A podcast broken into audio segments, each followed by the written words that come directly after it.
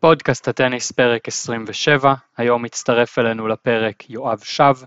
לאחר קריירה קצרה כשחקן, יואב הפך למאמן בעל שיעור קומה בינלאומי די במקרה ובגיל מאוד צעיר, כשאימן שני טניסאים אל אזור המקום השלושים בעולם, דודי סלע ולאחר מכן אלכס בוגומולוב ג'וניור.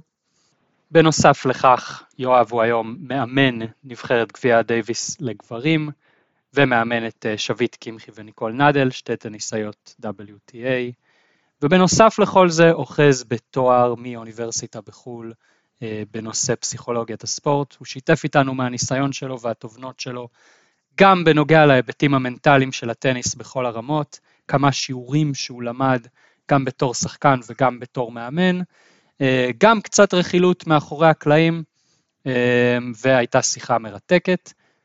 הערה טכנית, אה, כאשר הקלטנו את הפרק האחרון קרה אירוע דרמטי, החתולה השמנה שלי טיפסה על, אה, על השולחן העבודה, עליו אני מקליט את הפרקים, ולמעשה הרסה את הכבל של המיקרופון הטוב שהיה לי. לפיכך, אם אתם שומעים אותי קצת פחות טוב, אה, זאת הסיבה, ואני מקווה לתקן את הבעיה הזאת במהרה, מקווה שזה לא יפגע בהנאה שלכם מהפרק, שלנו היה מאוד כיף להקליט.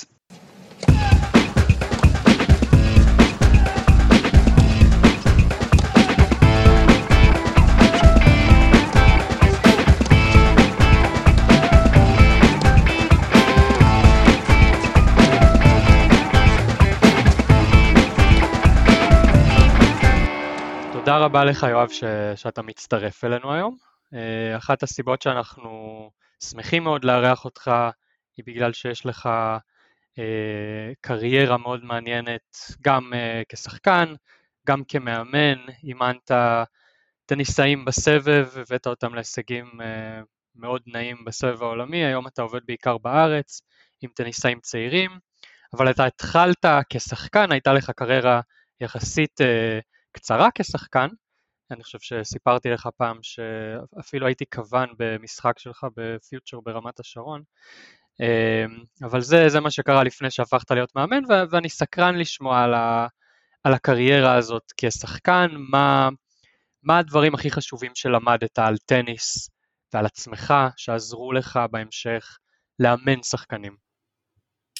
אני חושב שאת רוב הדברים שזה לא שלמדתי אותם, אלא אני חושב שזה דברים שהפנמתי אותם במהלך הדרך שהתחלתי לאמן.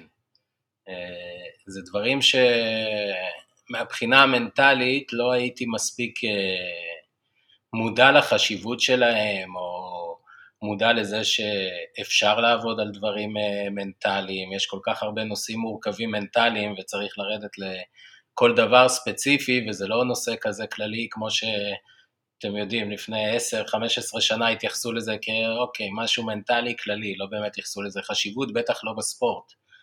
אה, ואני חושב שככל שנסעתי יותר עם דודי ובתחרויות הגדולות, ואחר כך כמובן עם אלכס ועם הנבחרות, אז uh, הבנתי שיש uh, כמה מרכיבים מאוד מאוד משמעותיים מבחינתי לשחקן. נדבר עליהם בהמשך, אבל בקריירה שהייתה לי, אני מבסוט שאתה אומר קריירה, אני לא רואה בזה קריירה, אתה יודע, עד גיל... עד, עד השחרור מהצבא, וגם זה לא היה בדירוגים של שלוש ספרות, אבל uh, אני חושב שאת הרוב, את הרוב, למדתי שאימנתי, ואת הדברים שידעתי, הבנתי אותם רק כשהתחלתי לאמן, לא ששיחקתי. זה היה עוזר לי לעלות קצת בדירוג, אבל לא להיות שחקן, בוא לא נגזים. אוקיי, אז עכשיו, אז בעצם, אז אתה, אז, אה, אז, אז סיימת את קריירת השחקן שלך ובעצם די מהר עברת אה, לאמן. עכשיו אנחנו, אה, אנחנו הישראלים, אז השחקן הכי מוכר לנו שאתה בעצם אימנת, שחקן ישראלי, הוא לא אחר מדודי סלע, שעד ממש אה, לפני כמה ימים היה טניסאי אה, מספר אחד, בדיוק ישי עקף אותו. אמ, אבל אה, אז באמת אתה עבדת איתו, אני חושב, בעצם בכמה קדנציות, ובעצם התחלת לעבוד איתו כשלא היה לך כמעט אה, ניסיון אה, כמאמן, ובוודאי לא היית מפורסם, וכשדודי כבר היה ברמות המאוד גבוהות, אז גם נשמעו כל מיני ביקורות שאמרו שבעצם דודי צריך מאמן מנוסה יותר, אז מעניין אותנו לשמוע את הצד שלך. כלומר, קודם כל בכלל איך בעצם התחיל הקשר ביניכם? אני יודע שאתם הכרתם כאילו בתור ילדים, אבל איך בעצם נוצר בעצם, נוצרה הסיטואציה שבעצם התחלת לאמן אותו? ואיך אתה כמאמן התמודדת בעצם עם, ה... עם העובדה שכן היו כל מיני לחשושים על זה שד... שדודי באמת צריך מאמן יותר מנוסה ושברמות האלה בעצם אה, אה, יכול להיות שמישהו עם ניסיון כמוך בעצם לא מספיק ואיך אתה בעצם התמודדת עם זה, איך זה השפיע עליך, אם זה בכלל השפיע עליך, אם ספרת את זה, לא ספרת את זה, זה מעניין אותנו גם לשמוע. אוקיי, okay, אחלה שאלה. אה, אז ככה, דודי אני מכיר מגיל מאוד מאוד קטן. אה, הכרנו שהמשפחה שלי, היינו מארחים, היה לפני המון המון שנים, 20 שנה, 25 שנה, היה satellite בארץ, ואחד מהשבועות היה בבאר שבע. ותמיד היינו מארחים את עופר, אח של דודי הגדול, וככה הכרתי את דודי והתחברנו. אה, בקטע של ה... איך התחלתי לאמן אותו, אני בדיוק פרשתי. והייתי, אתה יודע, לא מתכנן לשחק, לא להתאמן, חושב מה אני רוצה לעשות, בטח שאימון לא עבר לי בראש, בטח לא ברמות האלה. אה, ודודי היה בתקופה כזאת, כמו כמה תקופות שהיו לו בחיים, שלא צומת דרכים, אלא הוא בלי מאמן, והוא לא רוצה להיות לבד, אה, ואין כסף, ותמיד היה בינינו קשר טוב. תמיד גם שהוא... היה יותר צעיר, לא משנה שהוא היה שחקן הרבה יותר טוב ממני, הוא היה מתייעץ איתי באופן כללי בתור אה, חבר. והוא הציע לי לבוא איתו לכמה ימים לקריית שמונה, למחנה אימונים, ואמרתי לו אין בעיה, אבל אה, אתה יודע, אני לא מתכוון לאמן עכשיו או לעשות משהו כזה, אני בא להיות איתך, כי באמת אה, אני לא רוצה לשחק, לא רוצה כמעט להיות על המגרש. על איזה שנה אנחנו מדברים, יואב? רק שנעשה ככה... על 2007. אה, אוקיי. 2007, על... כמה, כמה חודשים אחרי שהוא שיחק עם סאפין. אוקיי, וקצת בעצם לפני, אם אני זוכר נכון, לפני הדייוויס אה, מול צ'ילה, נכון? ארבעה חודשים לפני, כן. אוקיי, בסדר. ארבעה חודשים לפני. אה, התאמנו אה, התאמנו קצת בארץ והכל, והוא אמר לי שהוא נוסע ל... לספרד עוד שבוע לצ'אלנג'ר, והוא היה רוצה שאני אבוא, אבל זה יקר, אחרי זה הוא נוסע לשלושה שבועות לרוסיה, אה, אם אני ארצה לבוא איתו לרוסיה, אמרתי לו כן, אני אבוא איתך, אבל עוד פעם, לא משחק, מייעץ, יושב בצד, גם לא היה איזושהי הגדרה או משהו כזה. ו... אתה יודע, העניינים התגלגלו, נסעתי איתו, הוא נסע לספרד לבד לשבוע הראשון, נסע גמר בקורדובה, אחר כך נסענו לרוסיה, הוא לקח את השבוע הראשון, אחר כך עשה רבע, אחר כך חצי, אחר כך אה, יותר מאוחר הגיע דייוויס בארץ, אתה יודע, ויצא שהוא אה, סיים את השישה, חמישה חודשים האלה שעבדנו ביחד, אה, מ-190 אני חושב, או 200, משהו כזה, יצא שהוא סיים את השנה 63. אפילו היה מועמד לשחקן המשתפר של השנה, אני חושב, ב-ATP ב-2007. אה, וככה זה יצא, ומשם זה התגלגל בעצם. ובמהלך הדרך, אחרי כמה חודשים, שהבנתי שאני אוהב את זה וזה מה שאני רוצה לעשות, אז הקדשתי לזה בעצם את כל הזמן. בלי קשר איפה היינו ובאיזה תחרות, אז החלטתי להסתובב ולראות מאמנים ולראות אימונים ולראות מאמני כושר.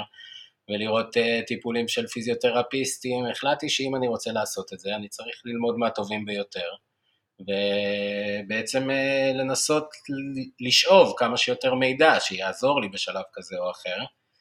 אה, לשמחתי, בתחילת 2008, אה, התחברתי ממש טוב עם קלאודיו פיסטולסי, שהיה מאמן בעבר של עשרות שחקנים, ביניהם אה, סודרלינג, הנטוכובה, ובאותה תקופה הוא אימן את בוללי.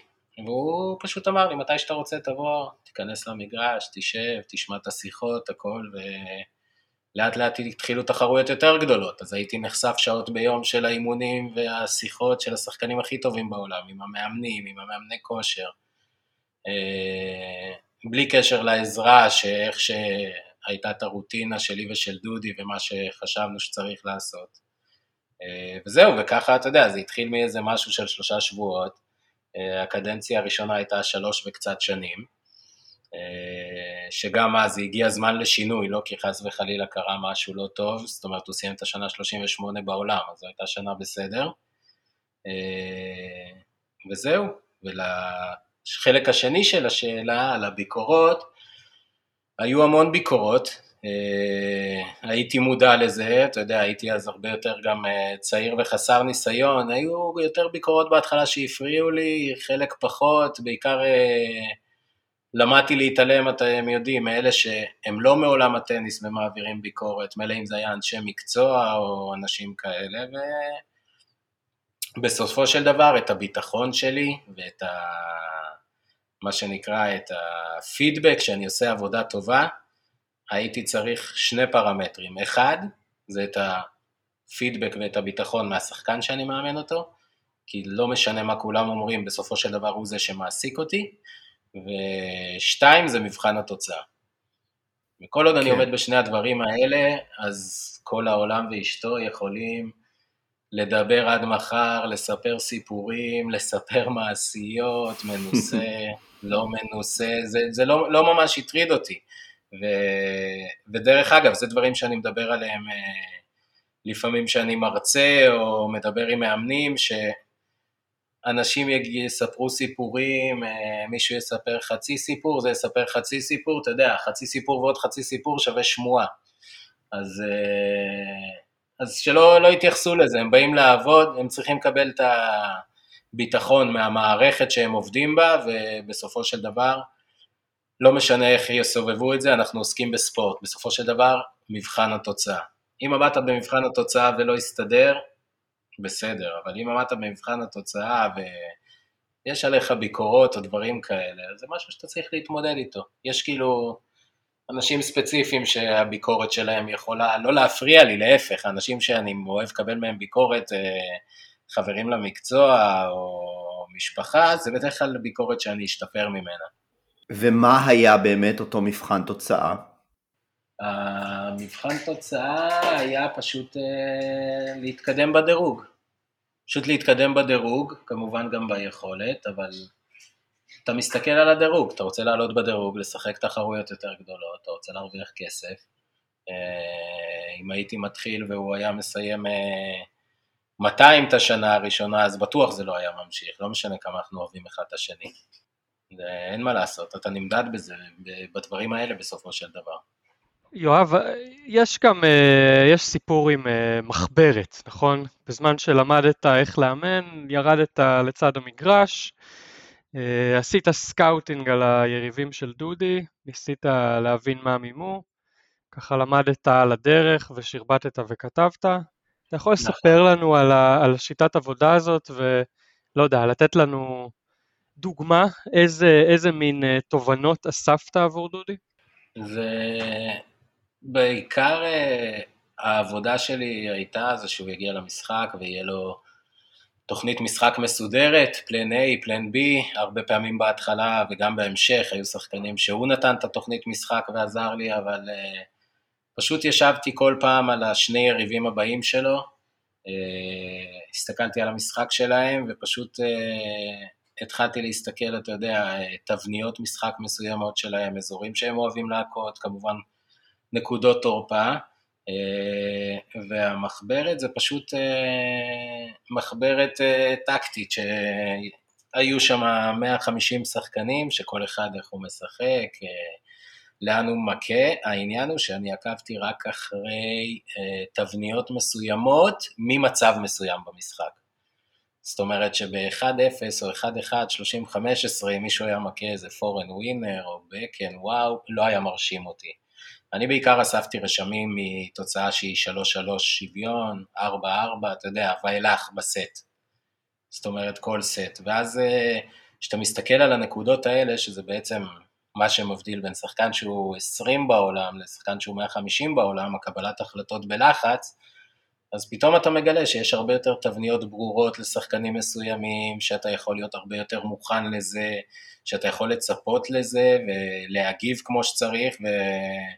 ואני חושב שזה נתן המון, המון שקט אה, לדודי במשחקים שהוא עלה אל, אליהם. אני חושב גם שזה עזר מאוד, תמיד היינו יושבים אחרי המשחק והיינו מנתחים ואומרים, אוקיי, פה זה עבד הטקטיקה הזאת, זה לא עבד, או שהוא היה יורד מהמגרש, הוא היה אומר לי, הרגשתי שבמהלכים האלה הוא לא יכול לעשות כלום, אז אני ארשום את זה לפעם הבאה.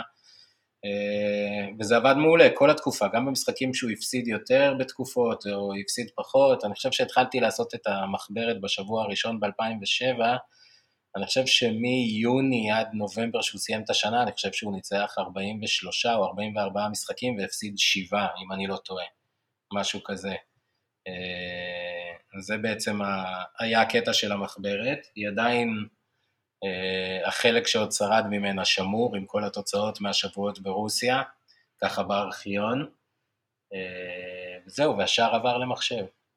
אני, אני ממש סקרן לשמוע על זה עוד, למשל, אולי, אולי ניקח אה, כדוגמה את, ה, לא יודע, את המשחקים ה, הגדולים של 2007, ככה לקבל אה, מבט מאחורי הקלעים. אה, למשל, אני לא okay. יודע אוקיי. אם בדייוויס היית מעורב, כי בדייוויס יש בכל זאת קפטן אחר, אבל למשל, מה אתה אומר לו על שחקנים כמו מסו, כמו גונזלס, או אחר okay. כך הוא אוקיי. שיחק מול גסקה בטוקיו, מה, מה, מה אתה אומר לו? אז ככה, אז מול גונזלס זה באמת ראיתי אותו הרבה, גם בתקופה לפני הדייוויס וגם uh, היינו בתחרויות במזרח לפני זה שהוא שיחק, אז גם כמובן הסתכלתי גם על גונזלס, גם על מסור, כמובן uh, העברתי רשמים, מה שאני חושב לאייל רן שהיה אז הקפטן. הוא עולה מול שחקן כמו גונזלס, אז אתה יודע שאתה הולך לשחק נגד שחקן שהוא עם אחד הפורנדים הכי טובים בעולם. אה, אתה יודע ש... הוא מכה את הפורהנד הרבה יותר טוב מהעמדה של האמצע, או העמדה שהוא טיפה בורח מהבקהנד. אז אם אתה רוצה לשחק לו לפורהנד, אתה רוצה להגיע כאילו שהוא יכה פורהנד מהצד של הפורהנד, בלי שהוא טיפה יברח ויתחיל לשלוט בנקודה. אתה יודע שבבקהנד הוא מכה הרבה סלייסים, קשה לו מאוד להכות אה, בקהנד אה, עם ספין. זאת אומרת, קשה לו מאוד לייצר אה, זוויות, אם אתה בא לו פנימה על הבקהנד, נורא קשה לו, הוא הולך... אה, שבע מעשר passing, passing shot שלו ב backhand באותה תקופה הלכו לגוף, אז אתה צריך לדעת שאתה הולך לקבל פצצה לגוף.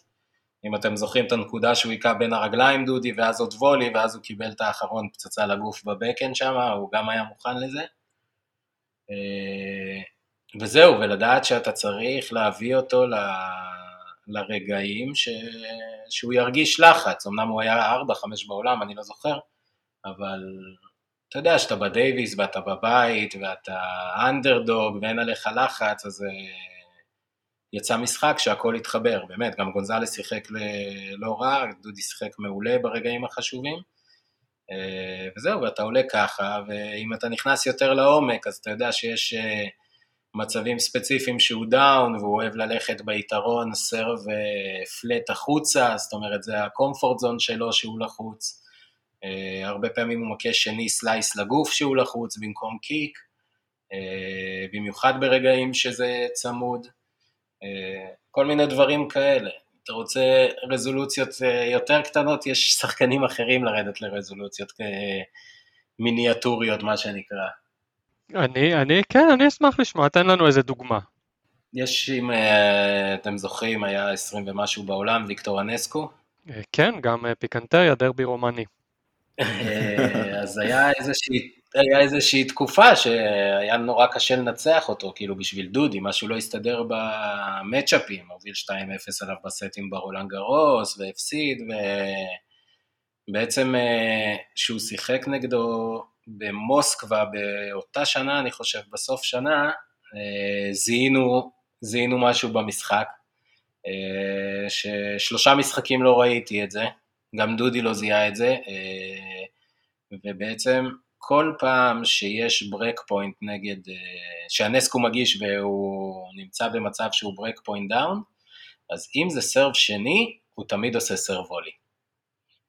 וזה משהו מאוד קריטי, שאם אתה כשחקן אתה לא מוכן לזה, אז אתה מכה את ה return סתם, ואז מישהו שהוא כמעט שתי מטר נמצא לך על הרשת, הוא לא מחטיא את זה, והלך ה break point.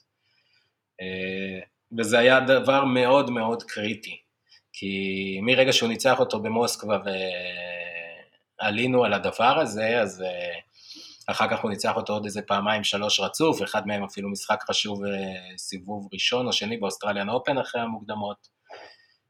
אז ככה שזה פרט שהוא קטן, אבל הוא מאוד מאוד חשוב, שדרך אגב, היה, זה נמשך אפילו בקטע שב-2011 שאימנתי את בוגומולוב, הוא עבר מוקדמות במיאמי, ואחד מהמשחקים היה עם אה, אנסקו, והברק פוינט הראשון שהיה לבוגומולוב במשחק, ואנסקו הגיש סט שני, אה, שלישי, סליחה, הגיש סרב שני, אה, זה היה ב-6-5 לבוגומולוב, בשלישי יתרון בוגומולוב.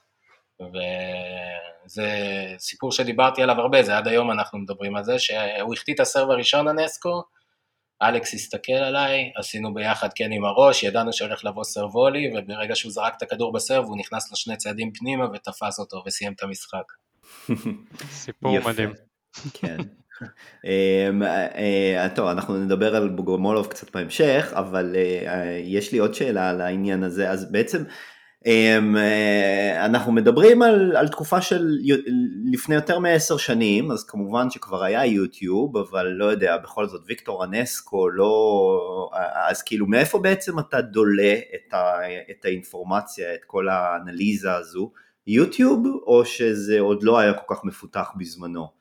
לא היה מפותח, זה פשוט כאילו לשבת שעות בטניס, לראות משחקים, אה, בטח ובטח שקשורים ל- ליריבים של דודי, אבל גם באופן כללי לשבת ולראות טניס. אני שיחקתי פיוטרים, אני לא הייתי רגיל כל כך לראות את הרמות האלה, זה היה בשבילי שוק להבין אה, בעצם באיזה רמה מדובר של שחקנים שהם בתוך ה-200 בעולם.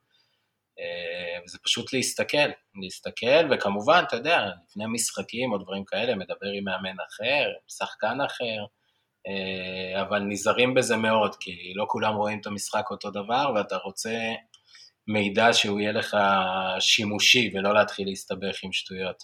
מרתק, זה מדהים, אוקיי. טוב, אני מניח שהשיטות השתכללו עם השנים, היום באמת... בטח, בטח, היום עם האוקיי וכל האלה, כן, הרבה יותר קל. אוקיי.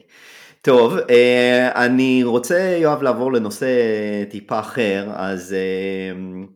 אז כולנו ראינו לאחרונה את, אה, את הפרק אה, בסדרה Untold על, על מרדי פיש, וכמו שציינו בתחילת הפרק, אז לך יש בעצם אה, תואר בפסיכולוגיית ספורט, אתה כתבת את העבודת גמר שלך על ההיבטים המנטליים החשובים ביותר לטניסאים, ואז אז באמת היום כשהנושא הזה נמצא ככה מאוד מאוד נוכח בתוך השיח, במיוחד אחרי פרשת אוסקה ואחרי פרשת אה, סימון ביילס, אז כולם כולם היום כבר מודעים לעניין, ה, לעניין הלחץ ולעניין החרדות ולאיך שכל זה משפיע באמת על ספורטאים. אמ, אז אה, אנחנו נשמח לשמוע ממך, בתור, גם במיוחד בתור מישהו שהיום גם עדיין עובד עם ספורטאים וספורטאים צעירים, ספורטאיות צעירות, איך אתה חווה את זה, איך אתה רואה את כל הנושא הזה, איך אתה רואה את כל הנושא הזה, מה, איך זה משפיע, מה אתה עושה עם זה, אמ, מה, מה שבא לך לספר לנו בהקשר הזה. אני חושב קודם כל שזה תפס תאוצה, בטח עם אה, אוסקה, אחר כך אה, באולימפיאדה עכשיו, עוד לפני שהיה את הסרט של אה, מרדי, היה את המתעמלת האמריקאית, את סיימון אה, ביילס. אה, תשמע, זה משהו שאני חושב שלפני 10 או 15 שנה היה צריך לקבל הרבה יותר חשיפה בשביל לעזור לכמה שיותר ספורטאים בכל תחום.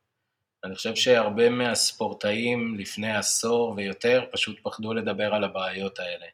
אה, בטח ובטח, אתה יודע, ספורטאים שהם אה, ב top, של ה top 20, top 10, ועם חוזים, ויש עליהם לחץ, ולקחת כל שבוע תחרות, ובעצם יצרו לעצמם סוג של אה, תדמית, שאתה בעצם רואה מבחוץ משהו, אתה לא באמת יודע מה קורה ב locker room, אתה לא יודע מה קורה בבית, איך השחקן מרגיש, זה יכול להיראות שהכל מעולה בחוץ, אבל ראינו גם בסרט על מרדי מה, מה קורה לו בפנים. אה, ממה שאני יכול להגיד, בכל ה...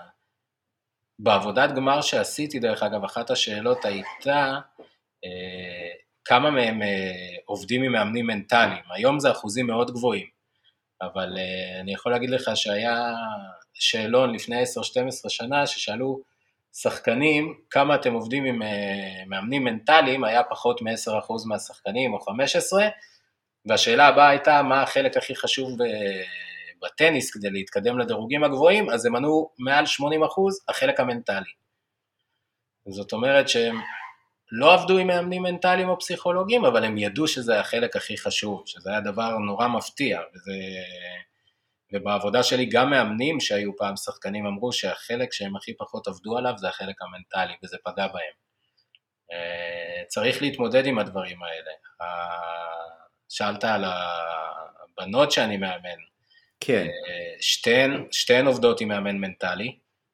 אה, זאת אומרת, הם עבדו בתקופות כאלה או אחרות עם מאמנים מנטליים בקריירה שלהם, הן עובדות עכשיו באופן קבוע עם אה, מאמן מנטלי מעולה. אני חושב שככל שהם יעבדו איתו יותר זמן, אז אנחנו נראה גם, חוץ מהשיפור שהן עושות בטניס, והן עושות שיפור בטניס, יש לזה חלק גדול מאוד בעבודה המנטלית שהן עושות. אחרת זה לא, זה לא יכול לעבוד, אתה לא יכול להשתפר או רק בטניס, או רק במנטלי, או בנושא כזה, זה חייב לעבוד הכל ביחד בסינרגיה. איך זה נראה אבל בפועל, כאילו, מה, יש אה, פעם בשבוע, פעמיים בשבוע, יושבים שעה עם המאמן המנטלי, ואז אחרי זה... כן, וכשאתה נמצא בחו"ל, מתי שאתה צריך, יש שיחות טלפון, יש התייעצויות, אה, הוא זמין בשבילן מתי שצריך. אה, אני בקשר איתו כמובן גם, אה, לא נכנס ל... כמובן חס וחלילה למה שהם מדברים בינם, זה שלהן ושל המאמן המנטלי, כל אחת העניינים שלה, אה, אבל כזה, אתה יודע, כן, זה... קצת מספר לו מה המצב, מה קורה באימונים, איך היה בתחרויות, מה ראיתי, גם נורא קל לנו לדבר מהבחינה המנטלית בגלל הרקע שלי ומה שלמדתי, אז אני יכול אה, אה, לשתף אותו הרבה יותר, לשמוע את דעתו, אני, מאוד מאוד חשוב לי, כי גם, גם ממנו שהוא מדבר איתי, אני לומד המון על הקטע המנטלי. וזה לא דברים שאתה צריך לדעת כמאמן, אתה אומר זה שלהן וזה כאילו אתה לא, לא נכנס לזה וכאילו מצד שני זה, זה נשמע כמו דברים שגם המאמן צריך להיות מודע, מודע אליהם, לא? תשמע, הקשר של המאמן והשחקן או השחקנית זה הדבר הכי חשוב שיש. ואני חושב שאם הקשר בין השחקן והמאמן הוא מספיק טוב, הוא מספיק בנוי על אה, כנות ו... וכל הערכים הבסיסיים, אז uh, אני חושב שזה חייב להיות בין המאמן המנטלי לשחקן או לשחקנית. זאת אומרת, יש גם דברים שהם של השחקן, שאני לא צריך להיות מעורב, בטח ובטח uh, אנחנו על אותו גל ואנחנו בתיאום ציפיות, גם עם ה... בטח עם השחקן, שאנחנו יודעים על מה אנחנו עובדים, גם בטניס, גם מנטלית, אה, אז לא אמורה להיות סיבה שאתה יודע, שיהיו שם דברים שאני לא צריך לשמוע או לא זה, כי בסך הכל הם מדברים גם על, ה, על הדברים האישיים שלהם, דברים שבחיים האישיים שלהם אולי מפריע, אז אה, אתה יודע, יש הרבה דברים ש, שזה טוב שגם השחקן ירגיש שיש לו את ה... אזור שלו, שהוא יכול לדבר, לפתוח, אף אחד לא, לא בא נותן הערות, טענות, אה, ביקורות, אלא פשוט אה, לשחרר. ולא, חשוב להגיד, יואב, שמן הסתם גם מלכלכים שם עליך. ברור, חייב, חייב, אחרת אנחנו לא יכולים להתקיים בספורט. אבל, אני, אבל אני אגיד משהו אה, אה, ברצינות לגבי זה, ואז יש לי גם איזושהי שאלת המשך. אני ב, ב, ב, עכשיו קורא במקרה את, ה, את הביוגרפיה שנכתבה לא מזמן אה, על פדרר, אה, The Master, השם המאוד אה, מרומז הזה. מפתיע, כן. בכל מקרה, אז מדובר שם הרבה מאוד על כל אנשי המקצוע שליוו אותו בגיל צעיר, אגב, ספר בינתיים לפחות ממש מוצלח יחסית לז'אנר הזה, שבדרך כלל הוא לא משהו. ומסופר שם על המאמן המנטלי שהיה לפדרר, בין גיל 17 לגיל 19, זה לפני כבר 20 ומשהו שנה, כן? ועד היום הם בעצם, היה להם איזשהו הסכם בעל פה שהם לא מדברים על, על, על השיטות, על, על מה שהם דנים שם עליו, ועד היום זה, זה לא מדובר, כלומר מראיינים שם את אותו מאמן מנטלי והוא אומר אני יכול לספר לך קצת על פדרר וזה, אבל על מה שדיברנו, מה שעשינו, דברים שהוא עד היום מיישם פדרר, על זה אני לא מדבר. בסדר גמור, ככה אני חושב שזה צריך להיות. אני חושב שזה גם, אה, אם אתה תשאל אותי איך עובדים עם, אה, עם הבנות, או איך עבדו עם אה, דודי אז שהיה לו עזרה מנטלית, אני לא יודע. לא יודע, ואני חושב שזה גם לא... זאת אומרת, אני ספציפית יכול לשער, כי למדתי את זה, אבל אני לא נכנס לזה איזה טיפולים, וזה, כי, כי בעצם אם אתה שואל אותי עכשיו אם אני צריך אה, לעזור לשחקן אה, כזה או אחר, עכשיו אני אצטרך לפחות איזה פגישה שתיים כדי, כדי להבין בכלל לאיזה כיוון אני רוצה ללכת בעניין של הטיפול. זאת אומרת, זה מאוד אה, אינדיבידואלי, והאופציות טיפול ולאן שאתה יכול לקחת את זה, זה, זה בלי סוף. במיוחד אם זה מאמן מנטלי או פסיכולוג אה, שמבינים עניין. אה, אז קשה מאוד, ואני חושב שזה צריך להיות ככה. לא הייתי, לא הייתי חושב שאנחנו נמצאים במקום טוב אם הייתי יודע מה קורה בשיחות בין המאמן המנטלי לשחקנים. כן, אני חושב שזה גם אה, עניין שמאוד מזכיר טיפול פסיכולוגי, כן? אה, נכון, יש, נכון יש לגמרי. יש חיסיון על, על הדברים האלה, אם אתה רוצה להתקדם ו, ולהבין דברים על עצמך, אתה זקוק למרחב הזה. אבל יש לי שאלה, אה, בעצם בקשה, האם תוכל לספר לנו, בתור מאמן, בקריירה שלך כמאמן, על איזשהו רגע ש... אתה והשחקן או השחקנית הרגשתם לחץ מאוד גדול לפני משחק או אחרי איזשהו אירוע שקרה, אה, איך התמודדתם איתו? שוב, לתת לנו טעימה ממה שבאמת קורה בשטח? אני לא יודע אם להגדיר את זה, אתה מדבר לפני או אחרי משחק? אה, אני חשבתי, האמת שמה שעלה לי בראש זה לפני משחק, אבל אה, גם אחרי משחק, אולי התמודדות עם אכזבה גדולה, התמודדות עם איזושהי אה, התמוטטות במרכאות תחת הלחץ, או באמת אה, הכנה, לא יודע, לעלות, ל... נדמה לי שיצא לך להעלות את דודי על אה, מגרשים מרכזיים בגרנד סלאם, איך התכוננתם לזה? אני חושב שזה טיפה, אני אתן לכם תכף על אלכס, אבל בקשר לשניהם, לעלות למשחק מרכזי באיצטדיון בגרנד סלאם זה...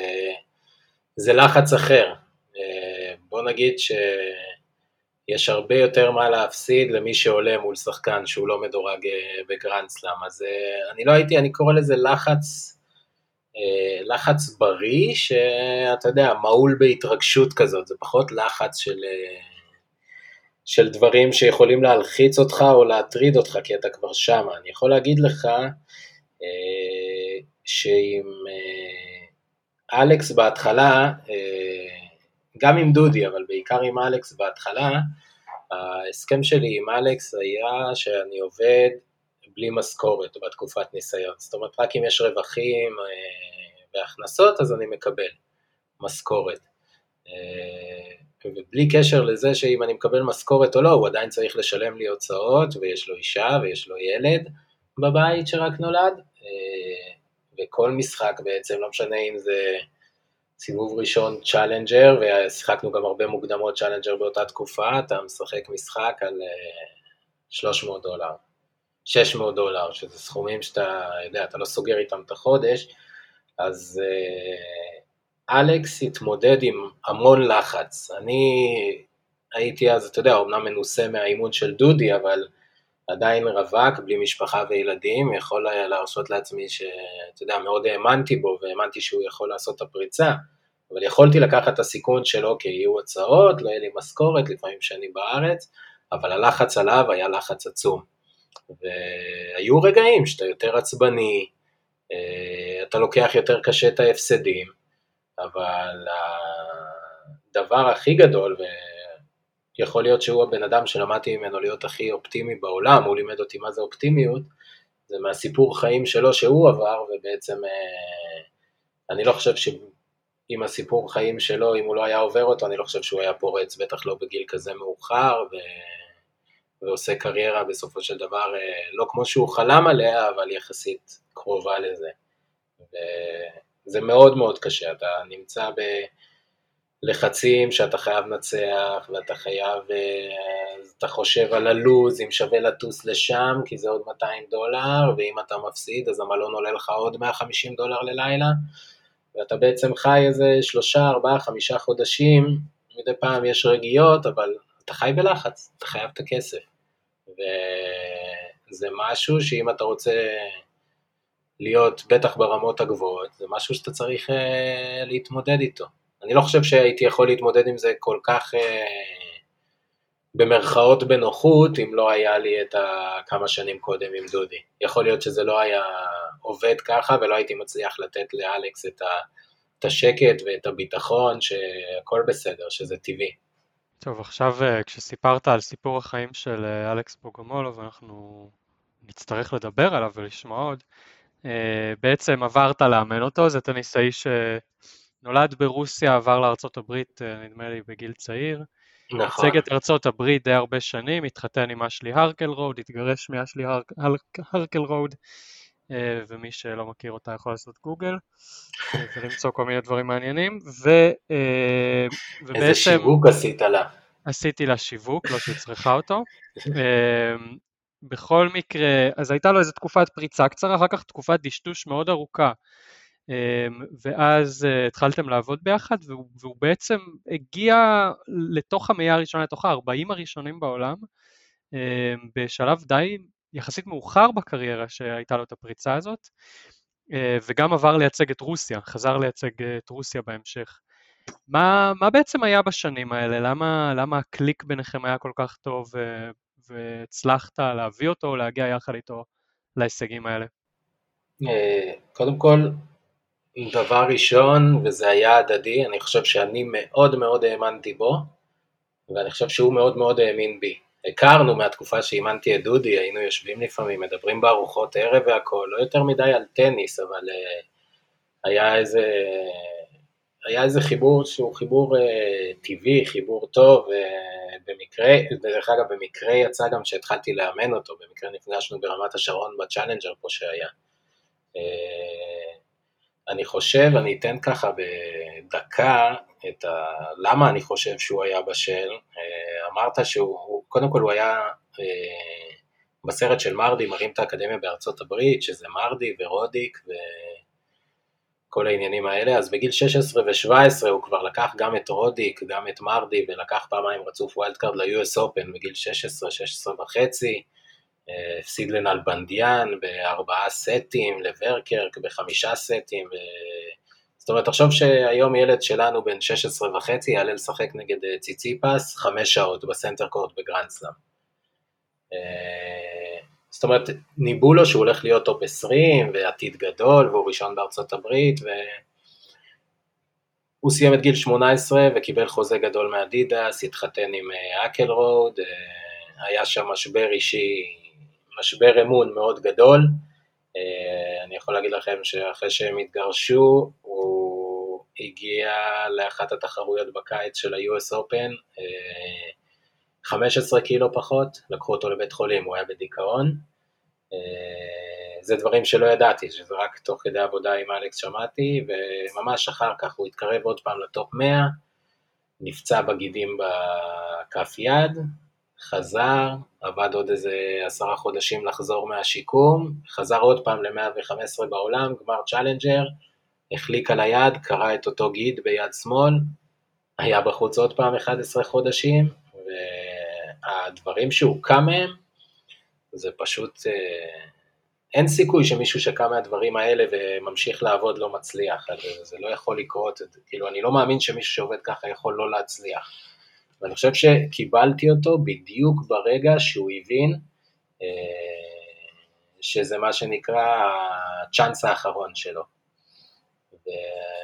ואיתו העבודה הייתה שונה מדודי, זאת אומרת, שיניתי לו את הסגנון משחק, אבל uh, בקטע של החיבור ומה עוד היה לו, זה בעצם מה שעשיתי עם דודי, הוא כל משחק, פעם ראשונה בקריירה שלו, ידע מה הוא עולה לעשות ואיך הוא צריך לשחק בשביל לנצח את המשחק. וזה מאוד מאוד הרגיע אותו מבחינת התנהלות מנטלית על המגרש. כשאתה מפוקס במה שאתה צריך לעשות, אין לך זמן להתעסק בהפרעות, בקריאות שופטים, וקהל, ואם אתה משחק טוב או לא טוב, זה לא משנה. החיבור, אני חושב שהחיבור והאמונה שלנו אחד בשני, ובאמת, לראות שכל אחד בא לעבודה, אני חושב שזה מה שנתן את הקליק הזה לכמה שנים טובות.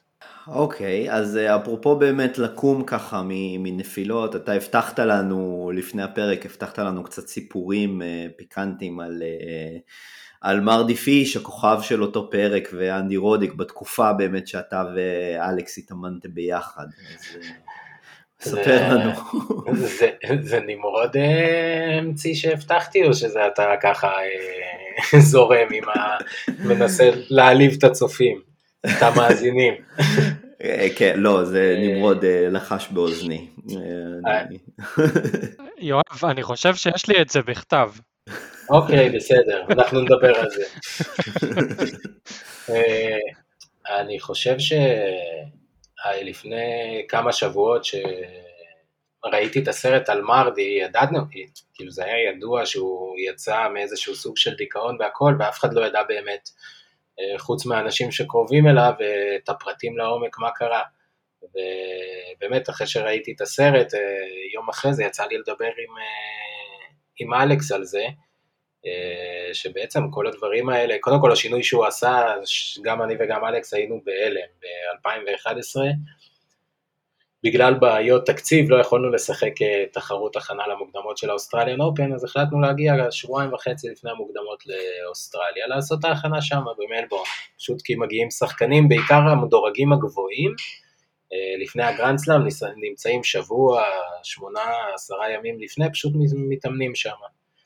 ונסענו להתאמן במלבורן, ובאמת אה, רודיק ופיש הכירו את אלכס מאז שהם קטנים, אז הם היו שם, והם מאוד שמחו שיש עוד מישהו אה, שיכול להתאמן איתם והוא רק לשחקן להתאמן איתו, ודיברנו על זה שלא משנה מה הוא עבר, חוץ מהעניין של הירידה במשקל שהיה ברור, אה, אתה נמצא באותן תחרויות, האמת אה, מכמה חודשים אחר כך היינו באותן תחרויות, בהמון שעות של אימונים ביחד על המגרש, גם עם מרדי, גם עם רודיק, ואתה בעצם לא יודע כלום. מה שדיברנו בהתחלה, שכאילו הכל נחמד, ויש צחוקים לפעמים באימון, והאימון טוב, והאווירה היא טובה והכל, אבל אין לך מושג, דיברנו בדיוק מה קורה בבית. שאתה חוזר הביתה ואתה נמצא בדיכאון, או במצב שאתה יודע, הכל רע לך, אבל אף אחד לא יודע על זה. ואותי זה עדים בסרט. זאת אומרת, לראות את אה, פיש ככה, או לא משנה אם זה פיש, אם זה היה כל שחקן אחר, שלראות אותו ככה, ואז אתה מגלה שהיית איתו על המגרש לא מעט פעמים, אפילו בתקופה הזאת של אה, לפני אוסטרליה, כל יום, האמת, כל פעם או רודיק או פיש, אחד בבוקר, אחד בערב, ו... ואתה בעצם לא יודע, אתה בעצם מבין שלא משנה מה קורה, אתה לא יודע מה קורה בבית. לא משנה כמה מישהו יצייר לך שהכל טוב, אה, אתה לא יודע את זה. ואני חייב לציין שגם אה, מרדי וגם רודי, כשסיימנו את ההכנה הזאת באוסטרליה, שניהם אמרו שהם חושבים ש... שתהיה פריצה השנה לאלכס. אני, לא, אני רציתי שהוא יפרוץ, לא הייתי כל כך אה, בטוח מתי, אבל בוא נגיד ששניים כאלה אומרים לך ש... הוא הרבה יותר בכיוון ממה שהוא היה בעשר שנים האחרונות, אז אתה יודע שיש מצב ש... שהם יודעים מה הם מדברים. אה, סיפורים פיקנטיים, אתה, אתה יכול לפתוח יוטיוב, אתה תראה סיפור אה, פיקנטי יותר ממה שאני אוכל אה, לספר, יש רעיון של אלכס ב... במיאמי, אחרי שעשינו אימון עם מרדי, ומרדי נשאר על המגרש, היה לו עוד אימון אחר כך עם ג'יימס בלק, ואתה רואה את אלכס מתראיין, אם אתה רושם ביוטיוב אלכס בוגומולו ואינטרוויו, אז אתה תראה במיאמי, ואתה תראה שתוך כדי הראיון פשוט מרדי מהסנטר קורט פשוט מתחיל להעיף כדורים על אלכס כדי לפוצץ את הרעיון. והם מתחילים לדבר על זה, ואלכס אה, אומר למראיין, כן, הוא מנסה לפוצץ את הרעיון, ואז גם ג'יימס בלק מצטרף ומעיף קצת כדורים.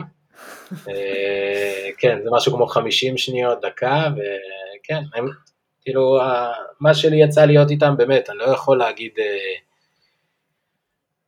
אף אחד לא יכול לדעת מה שהוא עבר, אבל אני יכול להגיד שמה שאני הייתי איתם, זה תמיד היה כאילו באווירה טובה, וחבר'ה מאוד נחמדים, ודוחפים באימון, ולא מקצוענים, לא צריך להגיד, כן, אי אפשר להגיע לרמות האלה בלי מקצוענות שהיא... אין מאית אה, פזילה הצידה מחוץ למקצוענות. אה, וזה היה כיף, האמת שזו תקופה שגם בתקופה ההיא, שזה יחסית בהתחלה של התחרויות הגדולות עם אה, אלכס, באמת זה היה אולי אחת השנים שלמדתי הכי הרבה בקריירה שלי. מבחינת לעמוד על המגרש, לראות את רודיק מתאמן שעות, את פיש. אחר כך בהמשך הקיץ היה לנו הכנה ל-US Open שבוע עם נלבנדיאן. זה דברים שרק אחר כך חשבתי עליהם, והבנתי איזה זכות נפלה בחלקי, חוץ מלראות טניס וליהנות, אלא מאיזה שחקנים ואיזה מאמנים ללמוד. יש לי שאלה על, ה, על הדברים שאתה אומר. אתה סיפרת, כלומר, שאתה התאמנת עם ארדי פיש, וזה בעצם היה בתחילת 2011. באנטולד הוא סיפר שבתקופה הזאת כבר באמת היה לו, אה, היו לו, נדמה לי באותה תקופה כבר באמת את הקשיים, החרדות, ואתה לא ראית מזה כלום. וזה די מזעזע, כלומר, אני, מעבר להפתעה שהרגשת, שהיא ברורה לי, זה, זה אפילו קצת אה, מפחיד, כי השחקנים, זה, זה, זה קטע של טניס, אני חושב בכלל של ספורט, שאתה צריך אה, לשמור על ה poker face, נכון? לא לתת ליריבים שלך שום תחושה שאתה מתקשה. יש כל מיני טריקים מנטליים כאלה קטנים אה, בשלבים מאוחרים במשחק, להחליף חולצה כדי שהיריב לא יראה שאתה נורא מזיע, נכון? אתה, אתה אסור לתת ליריב לראות שום חולשה whatsoever.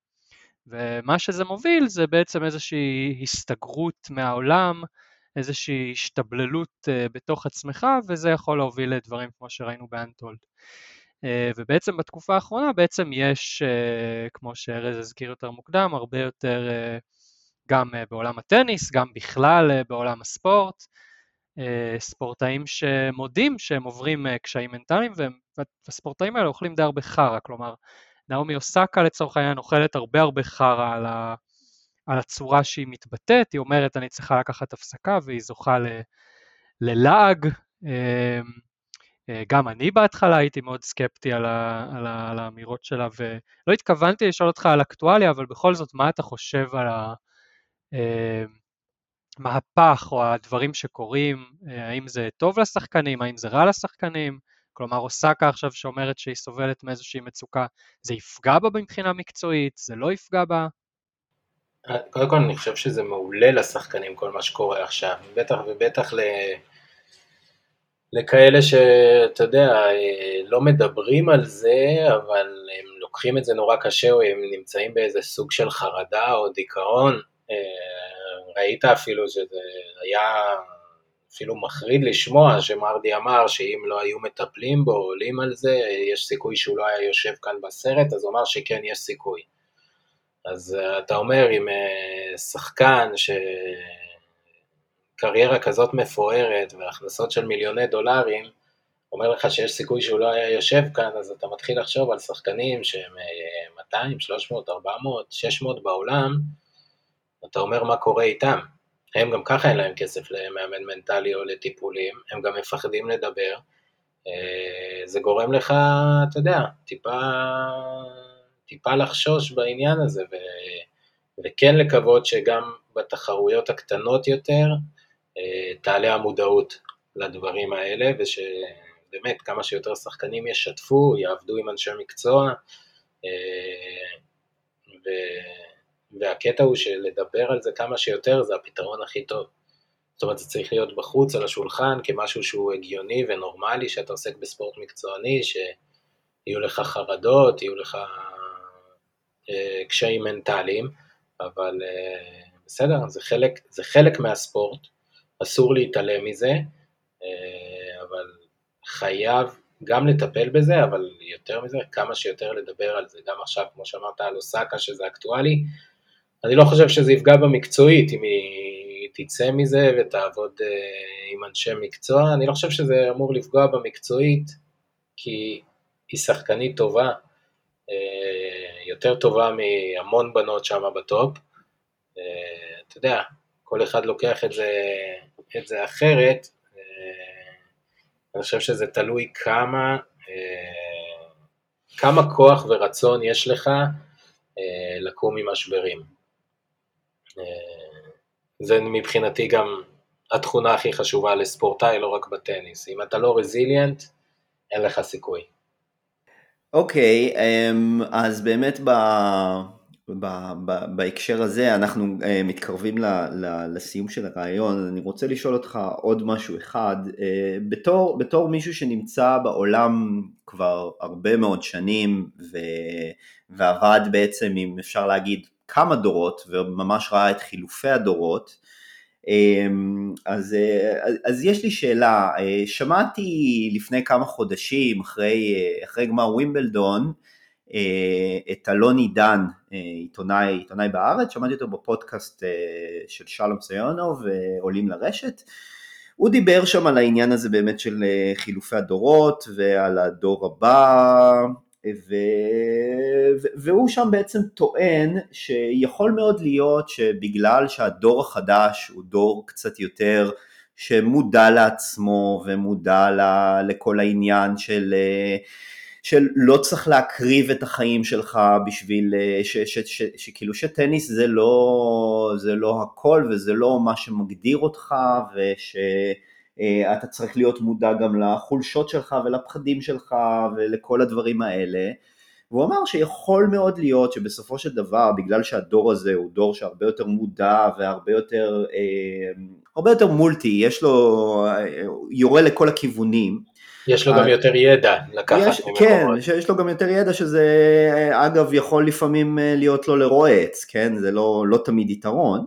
כן. אמ, ואז הוא אומר שבעצם יכול להיות שבגלל זה, אז בסופו של דבר שהם מגיעים לקרבות מול נדל, ג'וקוביץ' ופדרר, שהוא אמר שבעצם שהוא מתאר את שלושתם, הם, הם עסוקים בלכתוב היסטוריה, הם, אה, הם כרגע עסוקים בלכתוב היסטוריה והם דוחים את כל המשברים וה...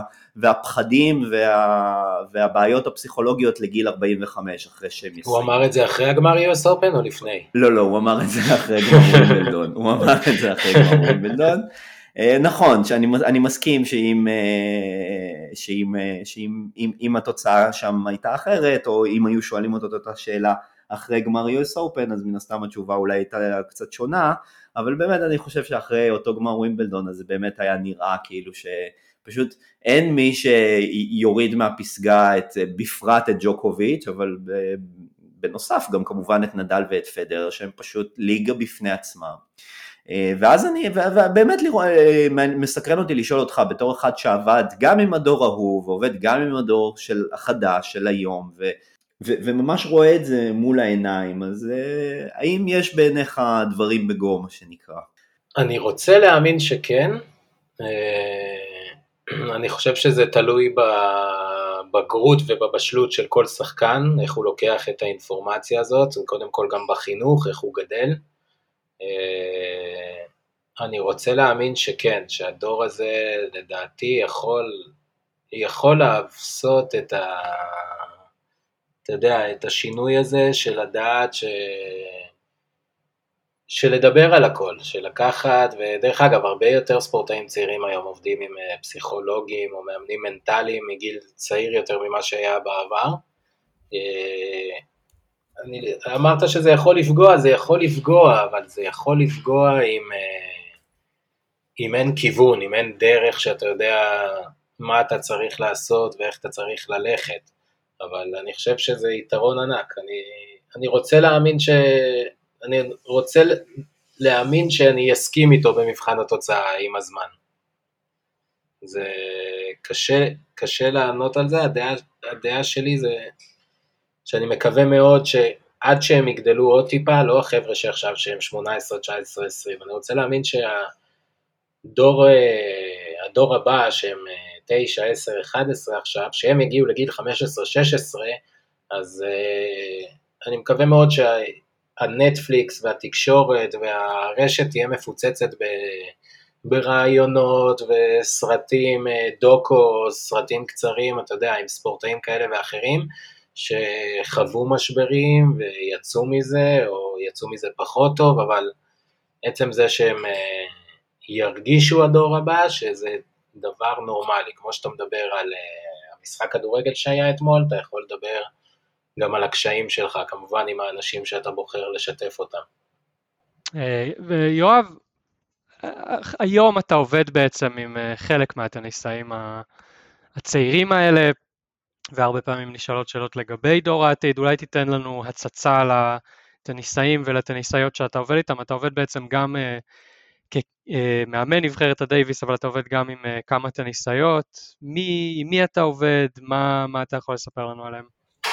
Uh, אני עובד עם שביט קמחי, עם ניקול חירין אה, וגם עם אה, ניקול נדל, אה, שלוש בנות, שביט בת 19, עוד מעט 20, היא תהיה, ב...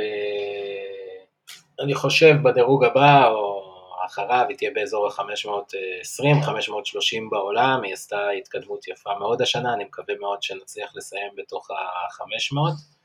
אה, ניקול חירין היא בת 20, היא מדורגת 740, אה, 730 בעולם, גם אה, עשתה התקדמות יפה של כמה מאות מקומות השנה, וניקול נדל חזרה מפציעה בברך בתחילת השנה, היה לה ניתוח בברך, היא עכשיו בחודשים האחרונים חזרה להתחרות, אני גם מקווה שהיא תצליח להרים שוב את הדירוג למקומות שהיא הייתה בהם כבר, באזור ה-700 לפחות, ואולי להתקדם משם. אה, אתה יודע, זה מספרים של טניס זה עדיין צעיר מבחינתי, בטח בגברים, בנשים טיפה פחות, אבל אה, זה בנות שניצחו השנה, גם שביט וגם ניקול, אה, כמה שחקניות שהן בתוך השלוש מאות בעולם באופן קבוע, אז זה נותן תקווה טובה להמשך, אבל צריך לעבוד וצריך זמן לעבוד, וזה מקווה שיהיה לנו, בלי... בלי הפרעות, כרגע הכל בסדר. אה, נקווה שיצליחו, אני אעשה מה שאני יכול, אני יכול להבטיח לכם.